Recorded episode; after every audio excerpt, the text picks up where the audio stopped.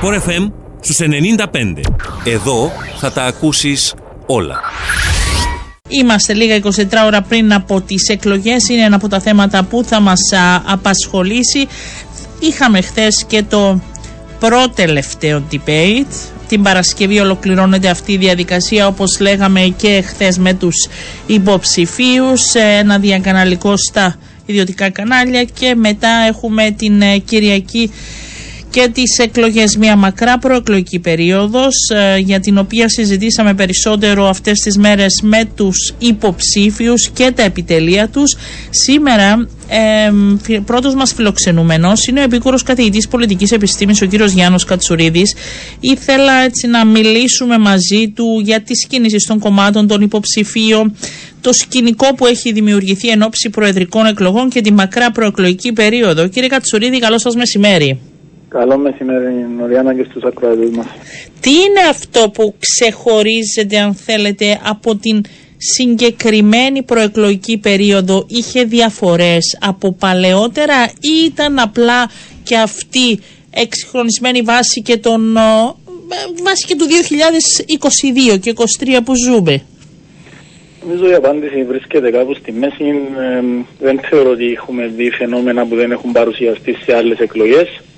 Ε, αλλά θεωρώ ότι ε, υπήρξαν ε, φαινόμενα με διαφορετική ένταση ή διαφορετικές εκφράσεις αλλά για να δώσω ένα-δυο παραδείγματα ναι. το γεγονός ότι δίνεται πολύ μεγαλύτερη σημασία πλέον σε πιο επικοινωνιακές πρακτικές παράς τα ουσιαστικά ζητήματα δεν είναι κάτι το οποίο νομίζω εντοπίζουμε σε αυτήν την προεκλογική και μόνον όπου βλέπουμε τους υποψήφιους να προσπαθούν περισσότερο να αποφύγουν το έναν λάθος που μπορεί να στοιχήσει παρά να συζητήσουμε επί προτάσεων πιο διεξοδικά, είναι κάτι το οποίο ε, θεωρώ ότι έχουμε εδώ και αρκετά χρόνια στις εκλογές στην Κύπρο, αλλά επιδεινώνεται όσο περνά ο καιρός ή αν πάμε στην, ε, σε ζητήματα που έχουν να κάνουν με την επιρροή των οργανωτικών μηχανικισμών των κομμάτων. Θα δούμε ότι σίγουρα διαδραματίζουν ρόλο και σίγουρα βλέπουμε ότι όσο κοντεύουμε στην κάλπη ναι. ε, αυξάνεται η ένταση, αλλά ταυτόχρονα δεν μπορεί παρά να εντοπίζουμε και την αλλαγή που σημειώνεται στην κοινωνία, ότι δεν έχουν πλέον την εμβέλεια και την αποτελεσματικότητα που είχαν οι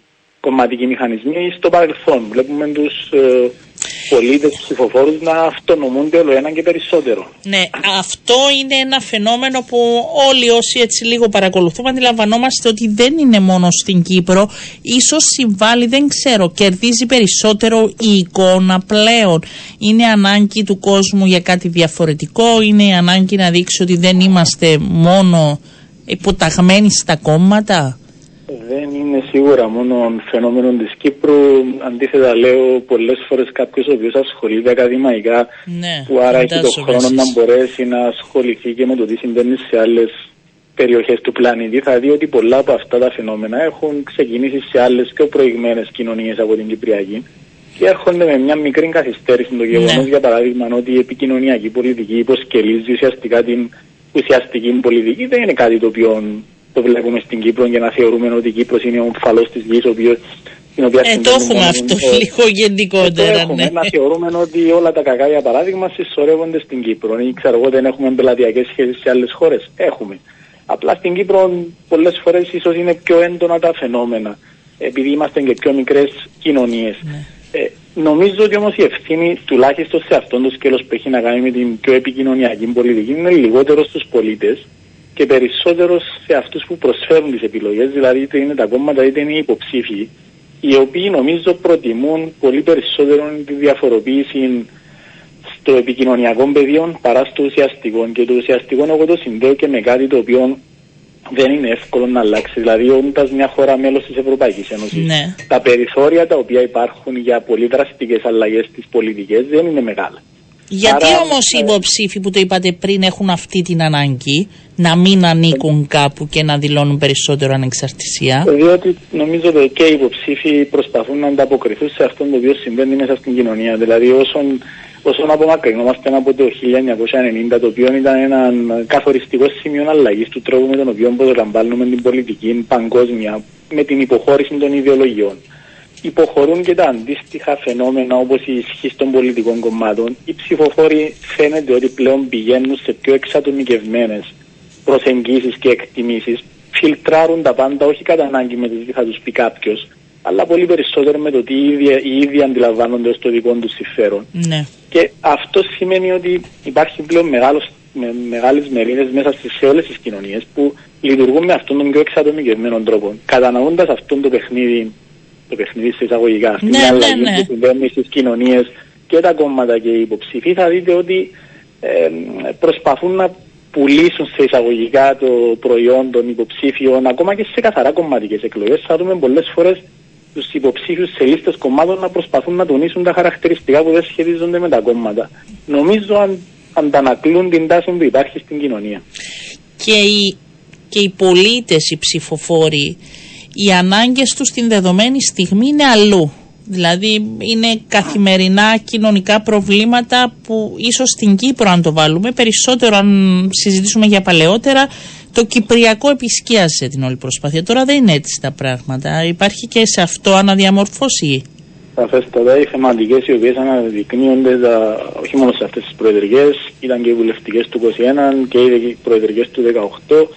Ε, ίσως λίγο οι προεδρικές του 18 λόγω του ήταν πολύ νοπών οι εξελίξεις στο Κράνς Ναι. να ήταν έτσι λίγο επισκιασμένες από το Κυπριακό αλλά η τάση από τη δεκαετία του 2010 και μετά είναι να υποχωρεί το Κυπριακό το οποίο είναι συνδεδεμένο και με τις εξελίξεις ή τις μη εξελίξεις αν θέλετε πολλές φορές στο Κυπριακό και με το γεγονός ότι ολόκληρη η ανθρωπότητα και η Ευρωπαϊκή Ένωση και η Κύπρος έχουν περάσει μέσα από το πρίσμα ε, συνεχόμενων κρίσεων, οικονομική, υγειονομική, Brexit, ε, ε, τα, τα οποία επιδίνωναν συνεχώς την κατάσταση μέσα στην οποία ζει η μεγάλη πλειοψηφία του κόσμου. Έχει στρέψει πλέον τις θεματικές αλλού. Γι' αυτό βλέπουμε να αναδεικνύονται ζητήματα που έχουν να κάνουν με την οικονομία πλέον. Είτε αυτό αφορά κοινωνικό κράτος, είτε εργασιακά, είτε ακρίβεια, φτώχεια, ανεργία κτλ. Την καθημερινότητα, κυκλοφοριακό για παράδειγμα. Το μεταναστευτικό που ανεβαίνει πλέον και βλέπουμε ότι όλοι αρχίζουν να υιοθετούν ε, θα Και έλεγα, μια πιο υποψήφοι, ναι. συντηρητική ατζέντα το θέμα για να μην πω και ακόμα και ξενοφοβική μερικές φορές. Διαφθορά και σκάνδαλα. Όλα αυτά πλέον συνθέτουν ίσως το νέο puzzle, χωρίς βέβαια να σημαίνει ότι το Κυπριακό δεν παραμένει ακόμα ψηλά. Νομίζω ότι και το δείχνουν και οι μετρήσεις Ναι. ότι είναι ένα από τα κυρίαρχα το Κυπριακό. Ε, το μόνο που ευελπιστώ είναι ότι δεν είναι κυρίαρχο για λόγους καθαρά πολιτικής ορθότητας. Δηλαδή, όταν σε ρωτούν να πρέπει να πει στο Κυπριακό, να είναι και στην πράξη. Ναι, είναι αυτό ένα, ένα, ένας προβληματισμός.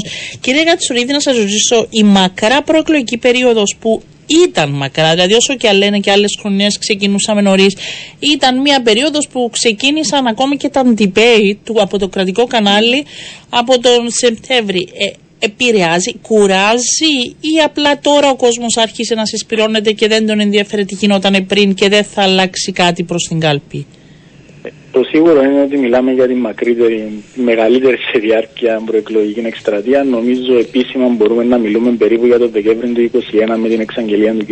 Νεοφιτού. Ναι. Άρα μιλάμε για μια προεκλογική των 14 σχεδόν 15 μηνών. Είναι η μεγαλύτερη σε διάρκεια, το οποίο θεωρώ ότι μας παραπέμπει σε ένα νέο ποιοτικό χαρακτηριστικό του κομματικού και του πολιτικού μας συστήματος ότι τα κόμματα μετατρέπονται πολύ περισσότερο σε εκλογικούς μηχανισμούς, ε, μηχανισμούς που διεκπεραιώνουν εκλογές από τη, μεταφέρ, με, πετάγοντας από τη μια στην άλλη. Το οποίο αυτό σημαίνει ότι μειώνει την, τον πραγματικό χρόνο στον οποίο υπάρχει η δυνατότητα να εφαρμοστούν, να αναπτυχθούν, να παραχθούν και να εφαρμοστούν πολιτικές. Όσον αφορά το εκλογικό σώμα, θεωρώ ότι έχει και κουράσει. Καταρχήν θεωρώ ότι έχει κουράσει και ακόμα και πάρα πολύ τα ίδια τα επιτελεία. Δηλαδή να είσαι τόσους μήνες σε συνεχόμενη εγρήγορση το Ναι. θεωρώ εξαντλητικό. Ναι. Στους ψηφοφόρου νομίζω ότι είναι μια, ένας συνδυασμός κούρασης ίσως και απάθειας. Δηλαδή δεν θεωρώ ότι η πλειοψηφία έχει εμπλακεί νωρίς σε αυτήν την ε, διαδικασία. Τουλάχιστον στο ουσιαστικό σκέλος. Το να έχει διαμορφώσει κάποιες πρώτες εκτιμήσεις και πεπιθήσεις το έχουμε δει στις μετρήσεις από την αρχή της προεκλογικής εκστρατείας και δεν φαίνεται να έχουν αλλάξει δραματικά τουλάχιστον όσες τις πλήστες που έχουμε δει ε, μετρήσεις ε, που έχουν δημοσιευτεί. Τώρα αν οι τελευταίες μέρες το photo finish μας αλλάξει κάτι δεν ξέρω. Αλλά φαίνεται ότι ε, κατά έναν παράδοξο τρόπο ενώ υπάρχει απάθεια και διαφορία, ενώ υπάρχει και η κόμποση, διαμορφώθηκαν κάποιες τάσεις οι οποίες φάνηκε ότι με μικρές αυξομοιώσεις έμειναν σταθερές σε όλη την προεκλογική εκστρατεία. Όταν ήταν ένα μείγμα, έτσι, ένα ίσως και λίγο αντιφατικό μείγμα, αλλά θεωρώ ότι το ρεζουμέ, αν θέλετε, είναι ότι όντως κουράζει και οι περισσότεροι δεν εμπλέκονται ενεργά παρά μόνο προς το τέλος της προεκλογικής εκστρατείας. Αν στην, ε, στο περασμό των χρόνων μελετούσατε εκ νέου, πιστεύετε ότι θα ήταν οι εκλογές που θα διαφοροποιούσαν πλέον μετά τις εκλογές αυτές θα διαφοροποιηθεί το πολιτικό σκηνικό της χώρας; Υπάρχουν οι προϋποθέσεις για να γίνει αυτό για έναν βασικό λόγο. Ενώ βλέπουμε ότι το, το κομματικό σύστημα, το κομματικό πεδίο στην Κύπρο ουσιαστικά βρίσκεται υπό αναδιαμόρφωση σε ολόκληρη τη δεκαετία του 2010 και εντέρθεν. Δηλαδή, αν δούμε την αθρηστική δύναμη των μεγάλων κομμάτων, έχει πέσει από έναν 70% που ήταν σε έναν ούτε 50 σχεδόν, δηλαδή οριακά πάνω από 50. Έχουμε δει να αυξάνεται όλη αυτή η ψηφοδιαμαρτυρίαση, ο αντισυστημισμό, όπως και αν νοείται ο αντισυστημισμός, διότι δεν είναι ε, έναν το νόημα το οποίο αποδίδεται. Οπότε θεωρώ ότι υπάρχουν φαινόμενα σε εξέλιξη, αλλά σε αυτές τις εκλογές έχουμε μια σημαντική ιδιομορφία που ενδεχομένως να προκαλέσει ακόμα μεγαλύτερους στεγμούς. Αν έναν από τα δύο μεγάλα κόμματα για πρώτη φορά δεν καταφέρει να περάσει των υποψήφιων τους στη δεύτερη Κυριακή, mm-hmm. τότε ενδεχομένως να προκληθούν ε, αναστατώσεις στον κομματικό χάρτη. Έχουμε ήδη δύο υποψήφιους νομίζω που έχουν εξαγγείλει ο κ. Δημητριάδης και ο κ. Κολοκασίδης ότι θα συνεχίσουν με δημιουργία κομμάτι. Κάτι εν πάση περιπτώσει. Όχι, το είπαν. Ενώ ότι θα παραμείνουν, ναι, θα διεκδικήσουν και στις ευρωεκλογές και στις βουλευτικές. Θα είναι εδώ υπάρχει αυτό το σκηνικό και αν έναν από τα δύο μεγάλα κόμματα όντως αποτύχει να περάσει τον υποψήφιο του, σημαίνει μπαίνει σε συνθήκες εσωστρέφεια μεγάλης. Το οποίο ε, είναι μια καινούργια προπόθεση που δεν την είχαμε σε προηγούμενες εκλογές. Συνήθως τα δύο κόμματα τα μεγάλα κατάφερναν να είναι ε, στο δεύτερο γύρο με τον έναν ή τον άλλον τρόπο. Ναι. Οπότε δεν θα το απεκλείαμε. Θεωρώ ότι απλά το βλέπω ως έναν ε, έναν επιπλέον βήμα σε κάτι που ήδη συντελείται. Δεν είναι κάτι που δεν αλλάζει το κομματικό σύστημα, είμαστε ήδη εδώ και χρόνια σε πορεία αναλλαγών. Ναι. Κλείνοντας έτσι, επειδή ε, δεν ξέρω αν το αφήνουμε πίσω, νομίζω είναι και το τελευταίο κάλεσμα. Ε, θέλω να μιλήσουμε και για την αποχή, που όλο και μεγαλώνει επίσης όχι μόνο στην Κύπρο. Ε, πιστεύετε θα καταφέρουν ε, τη δεδομένη στιγμή να μην αυξήσουν περαιτέρω τα ποσοστά; Α, θεωρώ ότι δεν θα έχουμε ε, ιδιαίτερη διαφοροποίηση στα ποσοστά αποχής που είχαμε στις τελευταίες προεδρικές εκλογές που ήταν σχεδόν 30%. Δηλαδή θεωρώ ότι κάπου εκεί θα είμαστε και τώρα. Ε, θεωρώ ότι οι συνθήκες που υπάρχουν με 14 υποψήφιους, η, η συνθήκη που υπάρχει ιδιαίτερα στο δημοκρατικό συναγερμό δημιουργεί μια έξτρα κινητοποίηση ε, η οποία μεταφέρεται σε ολόκληρο το κομματικό φάσμα. Οπότε θεωρώ ότι δεν θα έχουμε μεγαλύτερη αποχή από αυτή που είχαμε στις προηγούμενες προεδρικές. Όμως, αν δούμε την μεγαλύτερη εικόνα mm-hmm. και δούμε ότι ε, από τους. Ε, ε, θυμάμαι τα νούμερα που είχε δώσει το Υπουργείο Εσωτερικών Εφόρο Εκλογής, ότι έχουμε περίπου 725.000 ε, πολίτες που, που έχουν δικαίωμα ψήφους. Από αυτούς οι εγγεγραμμένοι είναι 569.000 περίπου. Που σημαίνει ότι ένας πολύ μεγάλος αριθμός ε, δεν, δεν εγγράφεται μεγάλη πλειοψηφία νεότερες γενιές. Αν σε αυτόν το ποσοστό που δεν εγγράφεται, το οποίο είναι περίπου 24%, προσθέσουμε και την αποχή, η οποία είναι σχεδόν 30%, ναι. σημαίνει ότι πέραν των μισών που δικαιούνται να ψηφίσουν στην Κύπρο δεν ψηφίζουν. Δηλαδή, ε, πάλι, είμαστε σε ένα σημείο που λέγαμε κάποτε για την Αμερική ότι ψηφίζουν οι μισοί για να εκλέξουν τον πλανητάρχη.